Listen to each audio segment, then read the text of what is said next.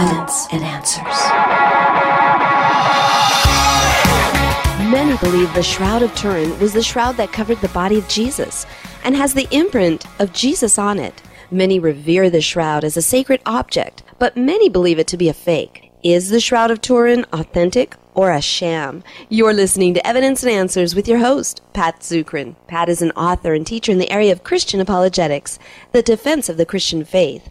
Joining Pat today is Doctor Gary Habermas, a distinguished research professor and chair of the Department of Philosophy at Liberty University. He's also an expert on the Shroud of Turin. What is the verdict on the shroud?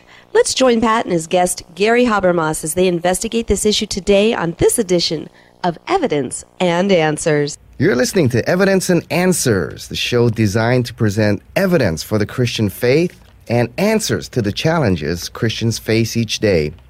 And today we have with us an intriguing topic. It's back in the news once again, the shroud that will not go away, the Shroud of Turin. Is it a forgery? Is it a fake? Or could it be authentic? Well, we have with us one of the foremost scholars in this area, Doctor Gary Habermas, a distinguished research professor at Liberty Baptist Theological Seminary. He is chairman of the Department of Philosophy, and he's written several books in defense of the resurrection, some of the best books on the resurrection. You see a book with his name on it, be sure to get it. So, Doctor Habermas, welcome back to the show. Thanks, Pat. Always great to be on with you. Well, you studied this issue for many years. Tell us, how did you get interested in the Shroud of Turin?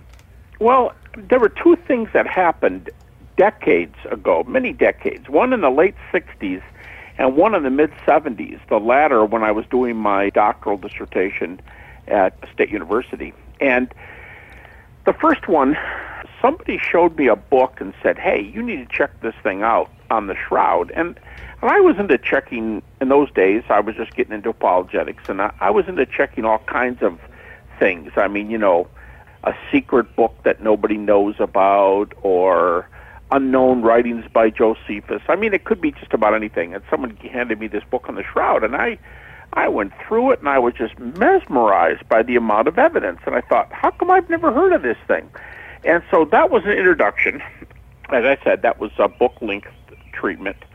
And then just a few years after that, mid-seventies, I was finishing my P H D, and my dissertation was on the resurrection. And my professor was a Jewish professor of history. He was very complimentary, and he was a great guy to work for. But my point is, he wasn't a Christian.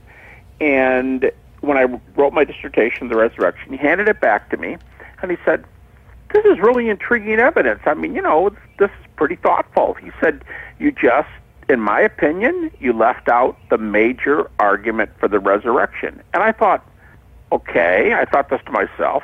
I thought, I've got two questions. What did I leave out in three hundred fifty pages? And secondly, why would a Jewish professor of history help give me a better argument to make my argument stronger? I thought, found that kind of intriguing. Why would he even study this area? And he said, I said, what would that be? And he said, you didn't say anything about the Shroud of Turin. And that's just about the first time I'd heard it brought up after my uh, looking at that book several years before. And I thought, I thought, wow, this is a scholar who's, you know, willing to talk about this, an historian at that. And he's talking about the Shroud. Well, you know, when I get a few spare minutes, I'll try to get involved. And then about a year later, things started breaking in the news about the investigation of the Shroud team that was first going over there to do this major investigation of the Shroud, which took place in nineteen seventy-eight. And I looked at the evidence, and it reminded me of the things I read in that book ten years earlier, and that got me going. I was interested in whether the Shroud was evidence for the resurrection, and I just done my dissertation on the topic of the resurrection, and I got back into it, and always glad I've done it. Well, tell us, what exactly is the Shroud of Turin? Well, it seems to be a burial garment. It's made out of linen. It's a little over fourteen feet long. It's a little over three and a half feet wide. And the reason it's so long is because it wrapped a man from, start with the toes, and go up to the head, and then kind of loop it around the head, not tight, but loop it around the head, and then come down the back of the body and come back out at the feet. So you know, if this person is five nine, five ten, you know the cloth right there alone is going to be pretty close to twelve feet long. And then you have that part going around the head, so make that another foot, that's thirteen. You know, the fourteen feet doesn't seem so strange. But what's very interesting is that on this cloth is the double, one front, one back, image of a man who gives all the appearances of being crucified. And he looks very much like the things that were, that the Gospels say were done to Jesus. And I say that, I mean, maybe your listeners aren't used to hearing this, but if your, you know, child is going to do a report on crucifixion at school, let's say, don't use Jesus as your example of what happened, because a lot that happened to Jesus was not normal. For example, why do you put a crown of any sort? But why do you put a crown on somebody who's believed to be an outlaw, you know, somebody outside of the, the law? And now a Christian might say, oh, well, that's easy. They were making fun of him being king of the Jews. Okay, I understand that. But how many people were crucified being made fun of for, you know, being the king of the Jews? And interestingly enough, almost all medieval art, in fact, I heard an art historian one time, a medieval art specialist, say every piece of art he's ever seen has the nails going through the palms. But the man in the shroud, the nails are going through the wrists. And this has been vindicated in contemporary medicine. Things like that, that are not normal crucifixion procedure. There's a lot of ways to do a death blow to somebody to make sure they don't get down off the cross. We have records of people being threatened with a bow and arrow or having their skull crushed. But the man in the shroud is stabbed in the side, and we're told that blood and water comes out. Well, the Gospels say Jesus was stabbed in the side. Well, so was the man in the shroud. And you've got this blood-water mix flowing from this wound that's about two inches across on the right chest of the man in the shroud. So things like that. The body's not thrown in a common tomb. It's buried individually in a linen, which is very odd for a person who was believed to be a criminal. But again, just what the Gospels say. And, and it's been kept for a, a long time. Probably the question I'm asked the most is, when did they discover it? Implying that it was a new object. But the shroud's been around for at least hundreds and hundreds of years, and no object in history, secular or religious, has received more investigation as an archaeological artifact than this one. Yeah, tell us a little bit about the history of the shroud. I mean, how did it go from Israel all the way to Italy? Yeah, how did it end up over there? Turin, yeah, northeastern Italy. Well, that assumes, of course, that it was in Israel, so that assumes something about it, you know, wrapping either Jesus or one of the many people who were crucified. I mean, we're told by Josephus that thousands of Jews were crucified when Rome took the city of Jerusalem. Matter of fact, Josephus says that there were so many people crucified that the Romans ran out of wood. That's kind of a gruesome thought. But so what gives us the idea that it could have gone back there? Well, probably the most popular theory was popularized by an Oxford grad about, stop and count here, about thirty-five years ago. His name is Wilson, and he theorized that the shroud is the same object that is described, actually several times in history, as having been moved from the Middle East to Edessa, which is a kingdom today located in Turkey, Asia Minor, and then up to Constantinople, you know, Istanbul, and that it was there for hundreds of years. In fact, it was hermetically sealed in a wall, so it was able to stay in fairly good shape. It was there for uh, possibly as long as a, as a couple hundred years. And it was in that wall because of the purging of icons, uh, religious icons. It's believed, this theory of Ian Wilson's, is that it, it was discovered by the Knights Templar, the priests who were trained as soldiers and who fought in the Crusades, who brought it back to Western Europe, where in its modern history it has not been out of Western Europe, and it has been in Turin for uh, almost totally. For, I mean, it was moved out, say, during World War Two to keep it protected and so on. But its home has basically been the cathedral in Turin. So that's a quick rundown of what's the most popular theory. There are pollens on the cloth that are found almost exclusively in Palestine. There's dirt on the bottoms of the man's feet that have been written up in a peer-reviewed chemical journal, where this dirt, this clay, if you will, is a species of limestone found largely in Jerusalem. So, you know, there's some good evidence that even though its modern history is Western Europe, it certainly looks like it has some of the qualifications for having been out of that region. Now, isn't the material also made of material found there in the Middle East?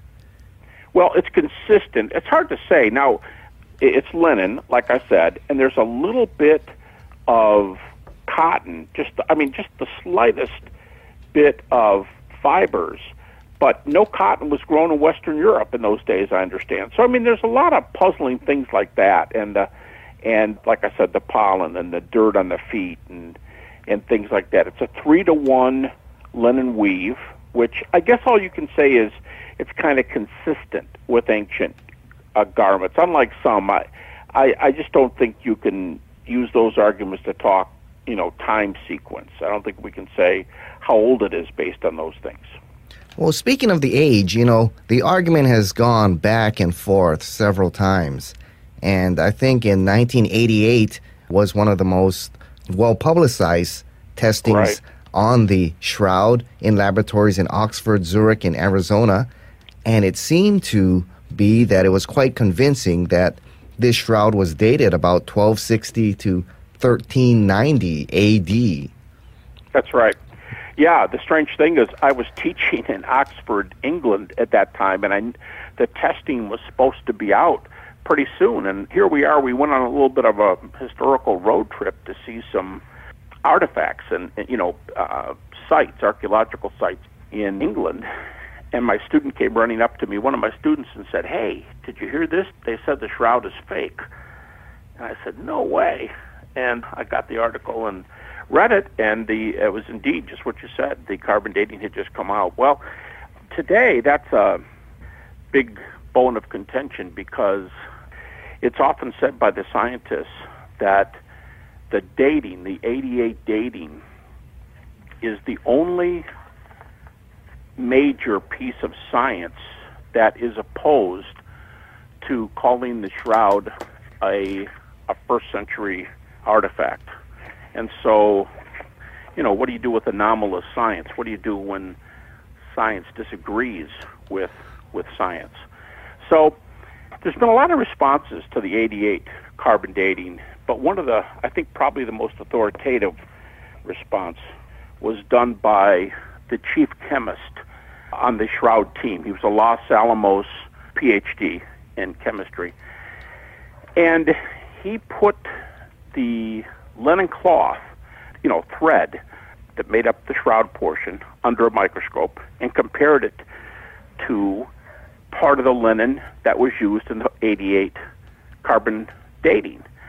And he said, "Look, I don't want to talk about miracles." Actually, he makes fun of of miracles and says, you know, "This is just a bunch of baloney and we can't let miracles get into this discussion." He said, "I'm just interested in chemistry." But he said, "I want to tell you something. For whatever reason, what they dated in the eighty-eight is not the same cloth that we took from the cloth in seventy-eight and did experiments on." He said, "They're just plain different cloths." Now, to me, that's kind of decisive because you can say, "I don't like your arguments." But to make a black and white statement that these two objects are chemically or different on a molecular level, that's something you can put under a microscope and check.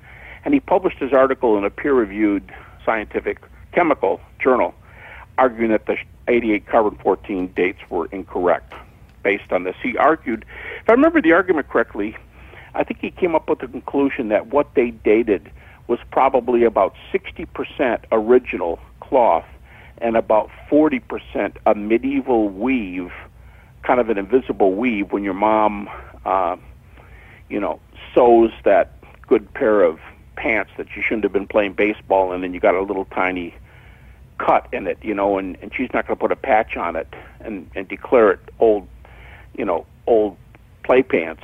She's going to try to match the color and so on. And he said he said probably forty percent of it was made up of medieval material, and that's why you got the date you did. So yeah. mm-hmm. that's interesting, that comeback. There's a new comeback. Just last week there's another answer that the shroud has been dated a different way, and it has been dated to just before B C to A D, right in that ground, plus or minus.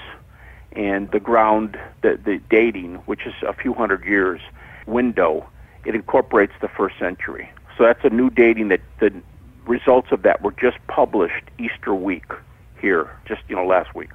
Yeah, you mentioned, from what I understand, the shroud was damaged. And so medieval people, seeing the holes in the shroud, weaved to repair the shroud. So, you know, it would cover up the holes in the shroud. And that's how we got this later dating, which the eighty-eight Correct. Sample came from. Right. Well, tell yeah, us. Yeah, there's both, there's both mm-hmm. kinds of patches. There's this patch kind. You can just look at it and see the kind where mom says, yeah, this rip in your pants is just too big. I can't believe this. We're going to have to go out and buy a new pair of pants, because you didn't change them like we told you to, and I'm going to put an iron-on patch on the knee. Some of the patches look just like those iron-on patches. But there also are invisible weaves that, again, to take that same hole in your pants, and mom tries to sew it up so that nobody can see that there's a rip there and make it as innocuous as possible. So what the guy is saying is the cloth they took this from and divided it up and sent it to the different, the three places you mentioned in the U S, England, and Switzerland, that they weren't careful to avoid getting that, that quote-unquote invisible weave, the kind where, you know, mom must have done such a good job nobody noticed it kind of thing. Yeah, when I first heard about that test in eighty-eight, I thought it was quite definitive, and I was pretty much convinced this thing is not authentic. Right, right. But we got a new study that has come out. Tell us about this study and what they have discovered. Well, in Italy, University of Padua, several Italian scientists in the appropriate department uh, working with contemporary, I believe it was something like uh, laser, so on, but they were dealing with that area of science, and they studied this material and said not only is the window a couple hundred years B C to A D, so the window's okay, but this was not, for whatever reason, it was the dating thing that made the news about ten days ago. It was the dating thing. What was hidden in one or two of the articles I saw was that they had actually been able to tell the kind of process that created the image, and that it was a couple of types of radiation. And as the article went on to say, you know, how do you get radiation from a dead body? But the conclusion was, whatever this body form is, this crucified person, it somehow gave off enough radiation to stain this cloth with this mark that you get when you irradiate a piece of linen. This is not the chemical description, but I mean, to the naked eye, it looks like you left an iron a little too long on a on a white shirt. That's kind of the the color of the image, like a light burn mark. And that uh, technology wasn't around back then, was it? Oh, absolutely not. No, now, now you could. There are things you could do. You could drape a piece. I mean, I mean, laser? No. Ra- to irradiate something? No. But, you know, you could drape a piece of linen over a hot statue. I mean, the scientists have tried to do a lot of different things to check this out. And they'll say, what about this? What about that? And they've they've been very energetic. Like I said, there have been more study of this object than any object in history, either secular or religious. And they've checked things like lightning. I mean, you know, lightning can strike cloth in the ancient world. Does any of this do it? And the draping the cloth over a hot statue, or uh, baking it, baking a cloth with oils and things into the cloth, it doesn't work. And, and one of the main reasons it doesn't work, I mean, put chemicals on a body that cause vapor to rise from the body, like, you know, what might have been present when a person dies on a cross, you know, sweat and blood, and could you get some kind of vapor off that body? Well, they've checked all these things, and, and the problems are things like, well, you can get a blur, you can get kind of a, wow, whatever that was soaked into the cloth, but you're not going to say, yeah, that's a clear body image. And on the burning theses, uh, lightning and a hot statue and so on, the image, obviously, in order to make a mark, burns into the cloth. But the shroud image, as strange as it is, this is one of the anomalies, it's called superficiality. The shroud image, if you took a thread, a mere thread, image thread, out and flipped it over, not only is the image not on the back, if you could cut it in half, the image isn't halfway through. In fact, let's say that this thread is made up of two hundred fibrils that make up this thread. We're talking very minute things here. But the shroud image is on the top fiber. On the top fiber. It doesn't soak through. It's not halfway through. It's not, you know, one-third of the way down. It's on the top only. Now, if you try to color it, even with a dry application like powder, certainly with paint or dye or a burn or lightning, it wouldn't be in the top. It wouldn't be in one two-hundredth of a thread. But you have to explain that. You have to explain that just shroud image is three D. There are three D characteristics. For example, here's this man lying on his back with his hands crossed in front of him. He is dead. There's a number of evidences that he's dead. He's in a state of rigor mortis, this post-mortem blood flow, blood and serum, and so on. And you can see his teeth. You can see several teeth. For me, the strangest photograph is the photograph, a close-up of the face where you can see teeth. And when I lecture in this, I have a slide, courtesy of a good friend of mine, Alan Wenger, who's a retired from Duke Medical School, a medical doctor. He's got a shroud face that's cut down the middle, so you get half a face, and he's got a human skull cut down the middle, the photograph, and that's pasted next to it. And you can see the continuity from the shroud face right across to the skull face of the picture. And the teeth that are visible in the shroud, they just continue right across into the skull. They look like they're just continuous. Now, you've got to explain what kind of image process is coming through the body that takes the teeth out on the cloth. And to me, that is one of the all-time mysteries on the shroud. That's fascinating. Describe for us some more of the man here depicted in the shroud. He seems to have wounds that are consistent with Jesus' wounds that he suffered at his crucifixion. He's got a crown of thorns. He's got nails through his wrists. Do we also see a nail through his ankle? And I understand his back shows signs that he was on a cross as well. Is that correct? Yep. Yes, sir. Yep. And so, yep.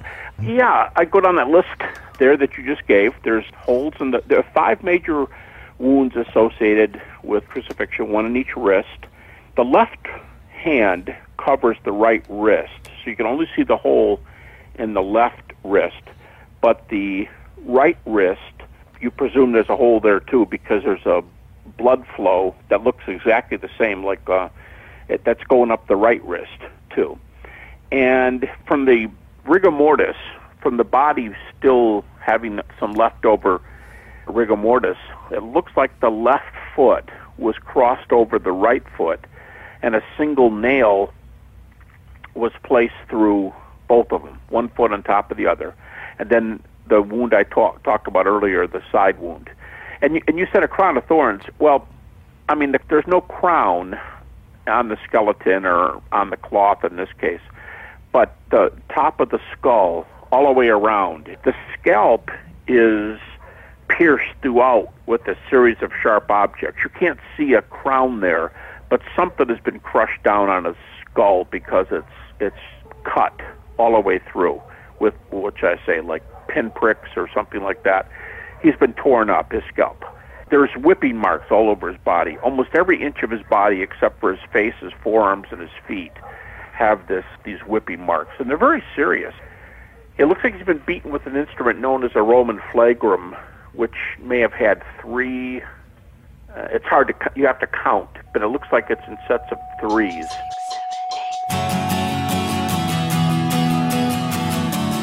This concludes part one of Pat's interview with Gary Habermas on the Shroud of Turin. If you missed any part of this interview, log on at evidence and answers dot org, and you can listen to this entire interview and enjoy other great interviews and resources right there on the site. Pat's ministry relies on the generous donations from you, our listeners.